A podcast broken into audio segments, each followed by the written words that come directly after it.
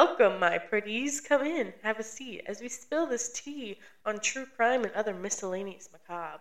I'm Autumn, I'm Haley. and this is Don't You Know. And today we're going to be talking about Chris Kyle, American's greatest naval sniper. Today we are covering the tragic death of this American hero who survived four tours through Iraq only to be mu- murdered on his home soil. He was moited. So there's a trigger warning for mentions of moited death and war. Listen here, see? It's a trigger here. I'm podcasting here. Watch out, New York. We're coming for you. And now that is a Midwesterner trying to do it a New York accent. You need to sit down. Sit down, boy. Chris Kyle was born April 8th, 1974, to Wayne and Deborah Kyle. His father was a hardworking church deacon, and his mother was a Sunday school teacher, raising their children on a ranch in Odessa, Texas. As a child, he loved to hunt deer with his father, citing that even in his youth he was a sure shot. He was a rough and tumble lad who loved God, country, and family with all his heart, and he was loyal to them all. He would often find himself in scraps with other boys defending little kids he saw getting bullied, like his brother. As he grew older, Chris would discover a talent for taming horses, going on to join rodeo competitions for busting broncos. If he wasn't playing cowboy, he would have been working on the ranch for his father. In an unfortunate event during a rodeo, Chris was bucked off of a horse and broke his wrist. This led to him retiring after putting a few wins beneath his belt. Good cowboys do get put down sometimes. Yeah. Good thing that those pins in the wrist didn't. Country boy, I love you. Have you seen that video? Uh, no. Oh, it's an old throwback to the old meme GIFs, GIF days, Vine days. If you remember it, you're the real OG. Country boy, I love you. I probably did see it once upon a time, but just don't remember. I'll show you after. It's He graduated from high school in 1992 and had considered going into the military, specifically the Marines, because he wanted to see action.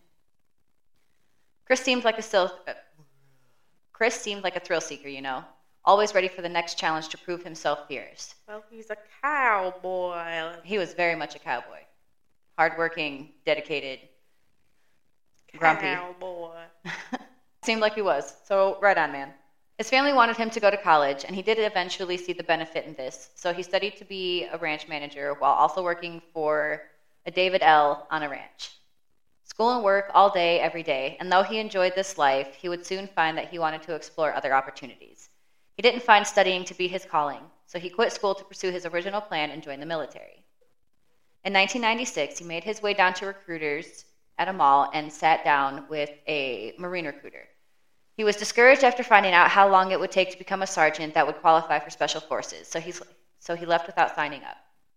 That's when a Navy recruiter called him into his office where he would hoodwink, he convinced Chris to turn down the signing bonus to make himself look good, as cited in um, his autobiography. Even though he hoodwinked him, he also enticed him into signing up for the Navy SEALs, as Chris was intrigued by the description of the BUDS training and the fortitude it would take to be in the 10% of the graduating class. I mean, he was like, I'm smart, but I want to be seen as smarter. He had a drive to fight, like, I mean, a, a real warrior spirit. He was ready for it from the get go. Yeah. It's all, all he could think about, really, when you read his autobiography. He was just, That's what I'm being. I want to fight. I'm a soldier. He was very good at it. But sad to say, uh, after his physical, he was rejected from the Navy for the pins in his wrist. So, of course, he was disappointed, but he decided to focus on being a ranch hand. His pay was doubled, and he was going to full time. He knew he was good at it, and since he enjoyed being a cowboy, the transition shouldn't be too hard. He would go back to work for David, but before he could finish packing up and move on, he was called back by the Navy and asked if he was still interested in becoming a SEAL. So off he went to basic training, the first step in his military career.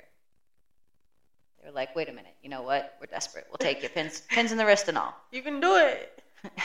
He could do it in spite of it. Like, the rin- that didn't slow him down, obviously. Yeah. Been through four tours. four tours, uh, over Basic 150 training. kills. Yeah. Like, the training, the way it's described in his book, I'm like, there's no fucking way. Yeah. Get like you get waterboarded. You have to build up a tolerance and learn how to navigate through tear gas. It's crazy. Like you're constantly getting shit on and yelled at and exhausted, no sleep. I'm like, I no, I'm Yeah, I couldn't. I couldn't I'm do a it. princess. Fuck I that. clearly Like, I'm had- tough, but not. Yeah, clearly, I didn't Not- join mhm. the Navy. No, or that's just hard. Go for it. he thrived in the routine and challenges that were the foundation of a soldier's life. In his autobiography, he talks about how they were pushed to their limits in swimming, diving, waterboarding, building a tolerance, and a skill to withstanding tear gas. At one point, he would fracture his wrist but refuse a cast because he didn't want to delay his training. There was also a time when he had nitrogen poisoning, poisoning from a diving exercise. He would endure all of this with strength and determination and graduate to becoming a SEAL. In April 2001, Chris was patronizing a San Diego bar with some of his friends. It is there that he would meet Taya and instantly become infatuated with her, if not full blown in love. They would banter back and forth until the wee hours of the morning before they would part ways, only after Taya vomited on his shoes. That just made him want her all the more. They played cat and mouse for a time before they got married and went on to have two children, a son and a daughter. Obviously, being in a military family, it's extremely difficult, and Chris did his best, or Chris does not gloss over this in his book. He often felt torn between the two responsibilities of his choices, but gave his best effort to be in two places at once. Throughout his military career, he would serve four tours through Iraq. He was discharged in 2009, where he would be awarded, according to him, two Silver Stars and six Bronze Stars. However, the Navy disputes this, and they required that in his book he acknowledge the dispute going back and forth. Like when he was just discharged, his discharge papers, his DD two DD two fourteen, did cite um, two star, two silver stars, and six bronze stars. I, be- I believe was like the original one. But then the Navy came back some years later and was like, no, there's a discrepancy. You've only got one silver star and three bronze stars. Hmm. So there's like theories that perhaps he was awarded some of those medals for secret operations that can't be Oh. disclosed to the public. Maybe. And yeah. he put his foot in his mouth saying it publicly, sort of. yeah. Or that one of the two, either the Navy's lying or he's lying to embellish his medals. I mean, I. It was pretty impressive regardless. Yeah, Like, like- the snipers having to kill He was an important. you know, dude. people. Yeah, like it came about. He was a pretty good guy, from what it seems like. You know, I mean, I didn't know him, obviously. Well, when you have even any stars, I feel like you could be seen as a good person. Yeah, having to go through and do the things, the trials of war. He doesn't pull any punches when he talks about what he had to go through in the military and what it was like in war. Yeah, he, he yeah. said it pretty loud. Yeah, I'm sure he could even say it louder. yeah, and then just the having to like compartmentalize the way you have to think about your opponent in ways that justify the killing of them. Yeah. You know, in his in his book, he cited that he would call them savages, and they really like dehumanized each other. Obviously, both sides are dehumanizing the other. Well, it- We're all coffin fodder in a rich man's game. They do talk in the movie, and I'm not sure in the autobiography, but the movie that they describe his first kill being a A woman, yes. yeah Uh, in his autobiography, he does cite that his she was coming out and did have the I don't know what it's called, but that the bomb. yeah grenade launcher or some, something. something yeah, and that he had to take her down, and she was holding her son. Yeah, I don't believe that uh, in the movie they they, had a little boy and yeah her, Yeah, they dramatized and the boy dramatized a started. that he shot the boy. Then Yeah. the girl took it, and then he had to shoot the girl. yeah traumatizing. For sure. Regardless, Yeah. he did many great things throughout his military career. Like I said, awarded um, all of those medals. Now that he was retired in 2009, he had time to pursue his other interests. He would go on to write his autobiography that detailed the grittiness of military life. It is truly a terrific insight into a terrible part of reality. I, I really had to put it into perspective while reading because you know of some of the ways he talks about, like I said, the the Iraqi people and how you compartmentalize and Yeah. live with the horrors of war. He definitely didn't see anything good. Like he didn't have a positive outlook on where he was. So it's it's war. It's awful. Yeah. But he settled into home life. Ever the warrior spirit, he would volunteer to help veterans. And this is how the, mo- the mother of Eddie Routh found him. She said, you know, she asked him, hey, will you help out my son? He's having a hard time acclimating. He's a bit troubled. So he agrees. He's like, yeah, you know, me and my friend will uh, will take him out to the range with us and you know just kind of see what the vibe is. Yeah. This was in 2013. Chris and his friend Chad Littlefield would take Eddie out to the gun range for an afternoon of camaraderie and shooting. Eddie says that during that time he was under extreme mental stress and was psychotic when the murders happened, but he still knew better. He had a paranoid disorder that was exacerbated by being drunk and stoned at the time, according to uh, a psychologist that was interviewed during the trial.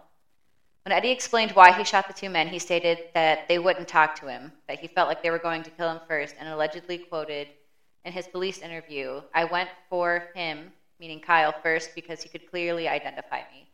If I did not take his soul down, he would take down mine. The ranger that took his interview states that Eddie said he knew it was wrong to kill them and that he wished he hadn't done it, and if he could apologize to the families, he would. Yeah. That's A little late. it. Yeah, it is definitely late, but I, it just shows the trauma that war brings you to. Trauma, yes. I kn- I know he had the PTSD, but it still seems like such a petty answer. Yeah. they weren't talking totally. to me, Yeah. So I shot them. so I shot them in the back while they were out there trying to help with me. Yeah. Took time out of their day to help you. It's a fucked up world. Yeah. But he knew what he was doing was wrong, so he was convicted and sentenced to life in prison without the possibility of parole. May Chris Kyle and Chad Littlefield rest in peace, and many blessings to their families. Yeah, you can't. Definitely can't uh, dispute that he did great things. No, absolutely not. You saw pictures of his funeral. That uh, Yeah, that he that shit was crazy. definitely if you you know Yeah. watch the parade down the highway. It's very emotional. You, it's raw emotion if you can handle it, it. But it's definitely you just saw the impact that he had, and like it gets me every time. The movie, not for me. It's not for me. yeah, that's not my genre. um, I fell asleep. she, she fell asleep. I was just muddled in panic the whole time. it's not. It's not that it was a bad movie. No, no, no. Just It, not my it's just not for me. It's not my cup of tea. Uh, but it does go in. I looked up a, a small statistic, and it might not be true because it was just a little research, but it said that the movie was only 52% accurate, which obviously the movie includes a lot of war, and they're not going to put war film in the movie. Like it's No, going to be it's not a documentary. It's going to be like it's. it was embellished. It was dramatized. You but know. the baseline of the story is pretty accurate to what his book was. yeah. It was just dramatized for the drama. Yep. Out on the roof, serving his country. And I'm sure the just watching it the way we were watching, if it was any tenth of that bad, Yeah. I mean, even if that is a drama, you know, yeah, like if Like, they're exaggerating it, it's still pretty fucking. it's still fucked up, man.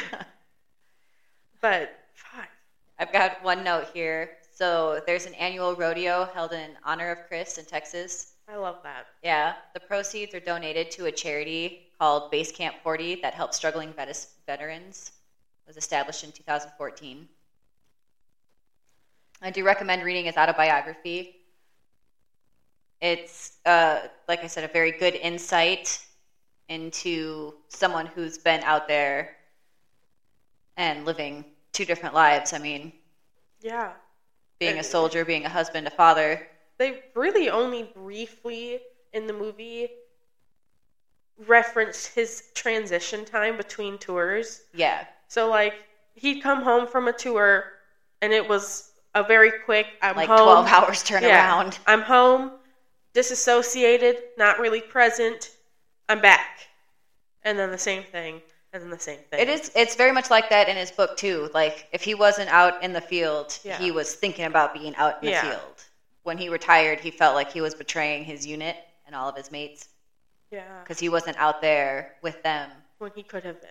Yeah, Even though but his body was also like breaking down. He had to have knee surgery, so they had to go in and cut a tendon and shave down kneecaps and like and he was le- younger than 38 years old. yeah, he was I do believe 38 when he was murdered. So that'll happen before 38. And that's a lot of damage I mean, on a body. A lot. He's got the body of a 60 year old man. Yeah. Seen nightmares. They and then coming back to a domestic life, like They I can't yeah. imagine. I just I'm like They definitely didn't not dramatize the last bit of what was like, this is it, I'm going home. yeah. Like, if you watch the movie, spoiler alert, spoiler alert, this is obviously dramatized, but it's also going to say like the big moment in the movie. But like, it's tear gas. It's it. They describe his longest shot, which was 200 and two 2,500 meters away or something like that. His longest um, shot. Research on the pod. Research on the pod. We're gonna do the research on the pod. What's this guy? Chris Kyle. August. Sean. 1.2 miles. Damn. Yes. Talk so about some eagle eyes. Yeah, so basically in the movie they describe him as he they're all set up. They drive there and then one of them gets shot and now they all got a setup, right? They're going to war. Get about to get to active shooting time.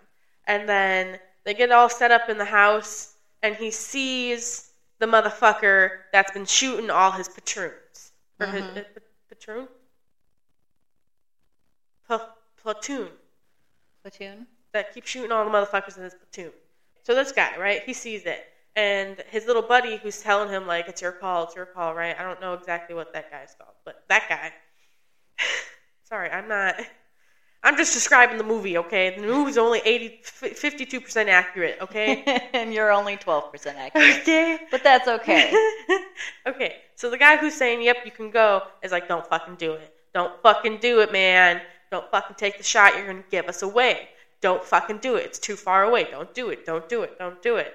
And he gets a clear shot, and he fucking takes it from 1.2 miles away. And basically, it's a big dramati- dramati- dramatization of, you know, they get found out, and now it's a shooting battle. People are dying. Tear gas is flying uh, helicopter flies over, they bomb. Now there's smoke everywhere, and very traumatizing to try to get out of that situation. He almost gets left behind, and that's when he calls his wife and says, "Honey, I'm coming home. I can't. I'm sorry. I'm coming home. I'm done. I'm ready to come home."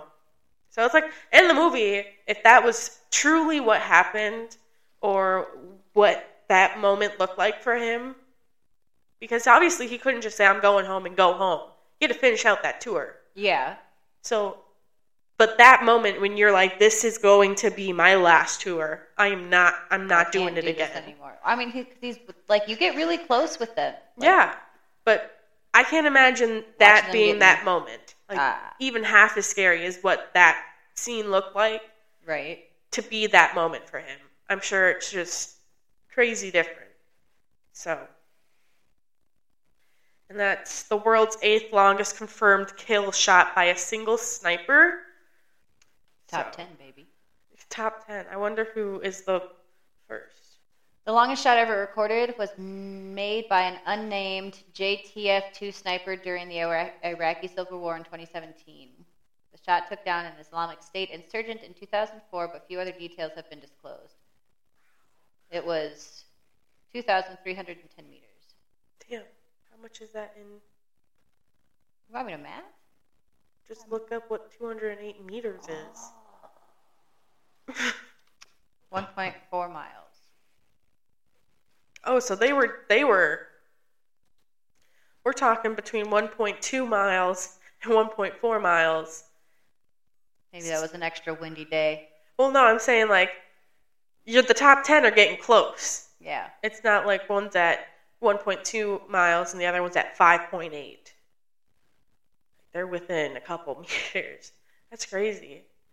That is, and I can't even see what's in front of me. like my computer. Fuck, I got astigmatism. I can shoot what's two me. I can shoot what's two two feet in front of me. I could shoot that, maybe. That's generous. It is. Give me a car. I can run. I can run shit over. What was that? Can't. Speed bump. Sorry. was that a deer? Douche. What was that? I don't know. no looking back. Douche. What was that? I don't know. I can't see. The bitch behind me, she was baked. I was high. Oh my gosh. Shout out to uh, Them people. them people. You know who you is. I'm saying he was high. High on this tear gas. What was that? I don't know. Oh. Can you imagine? She's crying now. Shit. That's Iowa. Shit. Uh-uh. I don't think. Can you imagine? Okay, like obviously, heart ha- hearts go out to the family, but can you imagine if we were in war together? Me and you. just, just as they gave us a car, we had the uniforms, and we're just riding around like. What are you doing today? I'm gonna kill some bitches later. oh, me too. Shots get fired at us. Douche, douche, douche. Oh my god, why are you so moody? Fuck. They're always so passive aggressive. You want to go get a tattoo? Like, do we do we just coffee? Do we need to go to Target? Is there a target in Maybe we should go to Walmart. We're better equipped. That's really mean. oh. Your insurance is gonna pay for that, bitch. Yeah, because we all gotta pay for that. No, it's the American tax dollar. Do do do do do do do do do political. don't need to see action. We are not battle worthy. If they put But me in can make- battle, Oh, that's a mistake on them. Also, I'm like the beluga whale. You're gonna see me in the camo. yeah. That's just we have other. This episode is gonna come out pretty close to, um, It was- Feast day. yes, Thanksgiving, but also Veterans Day was just just recently passed. So shout out to all the veterans out there. Absolutely. We have many in our family. Our parents are veterans, so shout out to the Navy because they both met in the Navy and were in the Navy, and they totally were on submarines and stuff. They weren't on submarines. were No, on- they weren't. They were on naval boats. They were above ground. Not. They weren't underground. they weren't even in the ground, dude. They were on the water. Dude, you're killing my vibe, bro. I was trying to thank the Navy people. Okay, you were right. They weren't under the water. They were on top of the water, but floating kind of in between. Okay, they were kind of under the water. They were on a vessel that was floating between the waters. Yes, and they worked the engine, so they were they were down below sea level. So you're not incorrect. but you're also not accurate. I'm trying to be a boat sound. That did not sound like a boat. It's like Dory. You speak with. Hey. Hello. Maybe I'll, I'll put a sound in of what I'm thinking of. The it's like a sponge the SpongeBob. Yeah. I'll, I'll. I'll find a sound. I'll try to put it in. If you don't hear it, this part's gonna be cut out anyway. Do you want to? Do you want to? No, I'm saying if I can't find it, I'm gonna cut Oh. this part out because it'll be irrelevant. okay. You don't, don't want to make weird noises at people. It's the the pod. Please enjoy our stupidity. Just a little bit. Yeah, draw it out a little bit. Just be That's what we're doing. funny. Um, it was nice to get away from the serial killers. yeah, I mean, Not that his I, death we wasn't obviously, tragic. yeah, his death was tragic for deaths. sure. Yeah, both of them. There was two people that died. Um, I again strongly recommend going to watch that funeral parade. It, it was, it was, lively. you felt it. It- it- If you want to feel something, go feel something. Um, he was also pretty handsome, man. He was a handsome little man. Well, not little. He was. He was not little. He was a tall, tall man, Yeah. Six five or something like that. Six three. Tall man, but he's a handsome man. Not a tall, handsome man. And handsome women.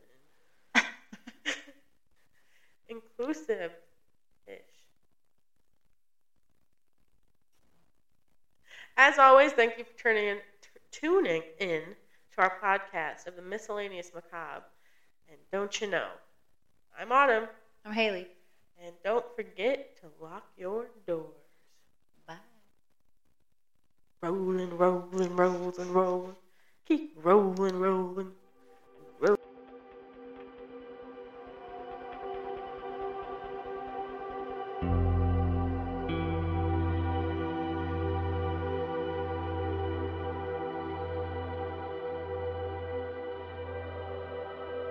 Thank